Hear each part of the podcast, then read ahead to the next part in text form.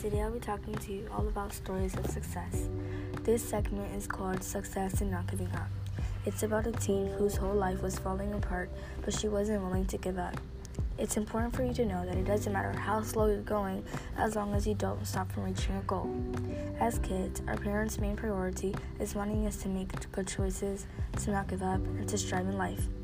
They're also always telling us to study, to work hard, and to even become a professional. Some of us kids don't really care because they're always repeating this, but we should keep in mind that they just want to prepare us for this world, and we should appreciate who and what we have.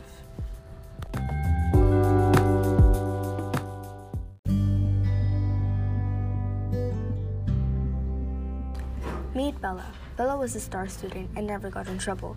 She was just living a good life by her parents' and siblings' side. She would just focus on school, getting a career, and being a good daughter. But at the age of 23, she woke up with a small circle behind her ear, and they never thought that that small little thing would change her whole life. They went to the doctor, and the doctor did not like what he saw, so he sent her and her family to the oncologist. And then, a few days later, when they ran their tests, they diagnosed her with cancer. At that very moment, you couldn't hear anything else but her and her family crying. Her life was slowly changing. After a few weeks went by, the doctor recommended her to stop going to school because she was going to have to take chemotherapy, and that would make her lose weight, would make her ill and weak. They told her she wouldn't resist, but instead of Bella crying, that news gave her more strength to keep fighting. She didn't want to stop resisting school. She didn't want to give up easily. After a few days, her hair started falling off and that's when it didn't go very well. As we can see nowadays, people get judged on for their hair, their shoes, their clothes, their body shape, and more. Well, for Bella, she wasn't the one judging others, it was others judging her. Since her hair started falling and falling, she started to wear hats, and in Peru, that wasn't common. So, on her way back from her university, they would steal her hats. They came across two times in which Bella even said no, please don't take my hat, I'm sick. And so the thieves ran away. Bella was embarrassed for people to see how she was.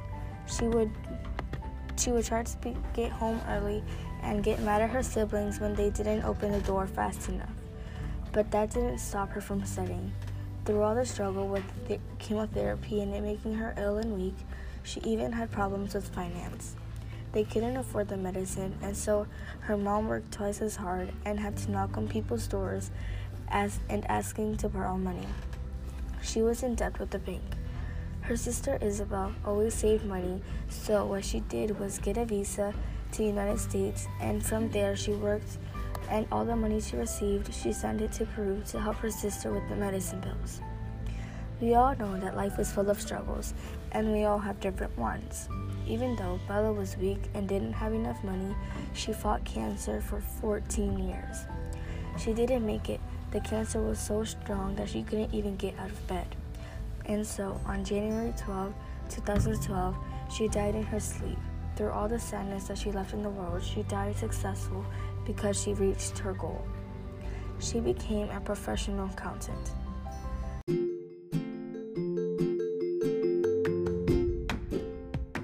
From this segment, we can learn to strive in life until your last moment because if you give up on the first, you will never know if that could have been your last day.